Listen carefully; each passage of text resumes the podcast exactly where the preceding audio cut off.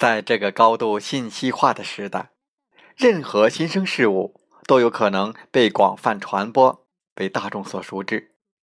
几年前，互联网金融还是天方夜谭一般的概念，而随着支付宝、余额宝等产品的兴起，互联网金融的浪潮汹涌而来，一个规模达万亿级别的新兴市场已然蓬勃兴起。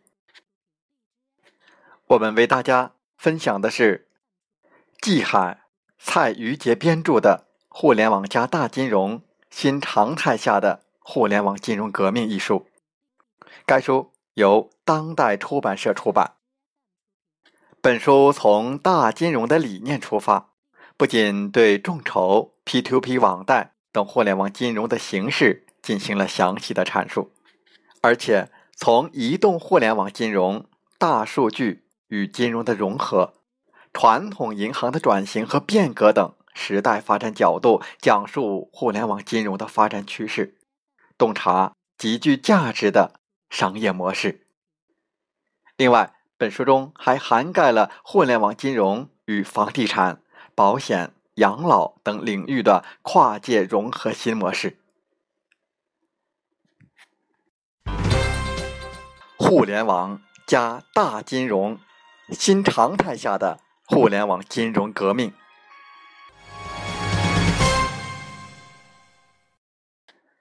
在本次节目时间，我们为大家分享的是为什么中国的金融业需要被改变。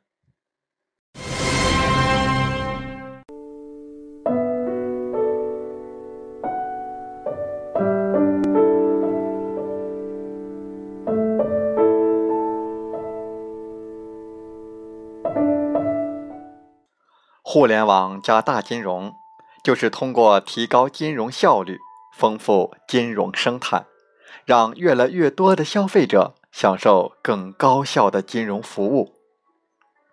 李克强总理在二零一五年的政府工作报告中首次提出“互联网加”行动计划，希望通过将移动互联网、物联网、大数据与现代制造业相结合。从而促进互联网金融、电子商务、工业互联网的健康稳定发展。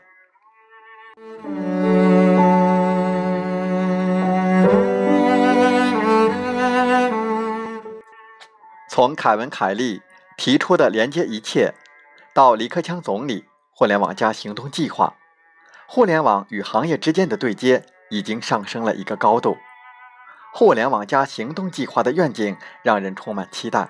但是，如何把互联网加做好，取决于对它的理解。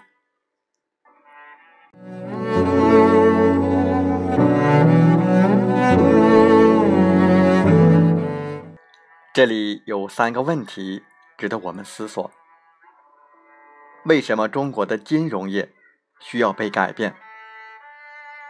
为什么互联网技术可以改变金融？怎么理解互联网加金融？中国金融业过去一直是垄断性最强、准入门槛最高、政府管制最严的行业之一。作为政府管制的一种形式，金融管制使多元化的定价体系与成本收益比不相符，于是银行都不约而同地选择了以间接融资为主的。数量型扩张模式，建立完善的多层次市场还需较长的一段时间。然而，这种扩张模式难以继续下去。据全球著名管理咨询公司麦肯锡公司统计，二零一五年中国国内债务占 GDP 的比重已达百分之二百六十二，这一比值不仅是中国过去二十年内的最高水平。而且在全球几十个新兴国家当中也是最高的。与之相对应的是广义货币对 GDP 比率的高企，以及银行的利润的丰厚。二零一四年数据显示，中国的 M2 比 GDP 为一点九，而美国仅为零点九。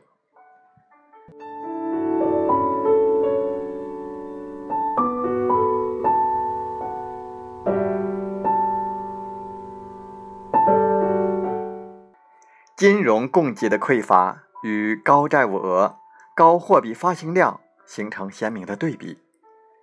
多数中小企业融资服务、个人消费金融服务都不能得到满足，融资难、融资贵的现象已经司空见惯，而且在经济增长缓慢的时间段表现得更为突出。那么，投资者会不会因为融资贵而感到不开心？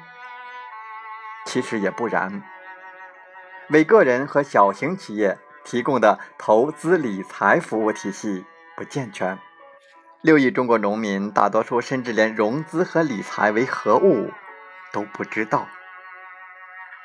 虽然金融市场化已经在全国如火如荼的展开，但到目前为止，中国金融业仍然存在着许多亟待解决的问题：债务高、理财难、融资贵、融资难等。这些问题足以说明金融体系的。资金配置效率低下。中国的人口数量和企业规模都很庞大，金融压抑为经济发展带来负面影响，金融行业成为充满痛点的行业。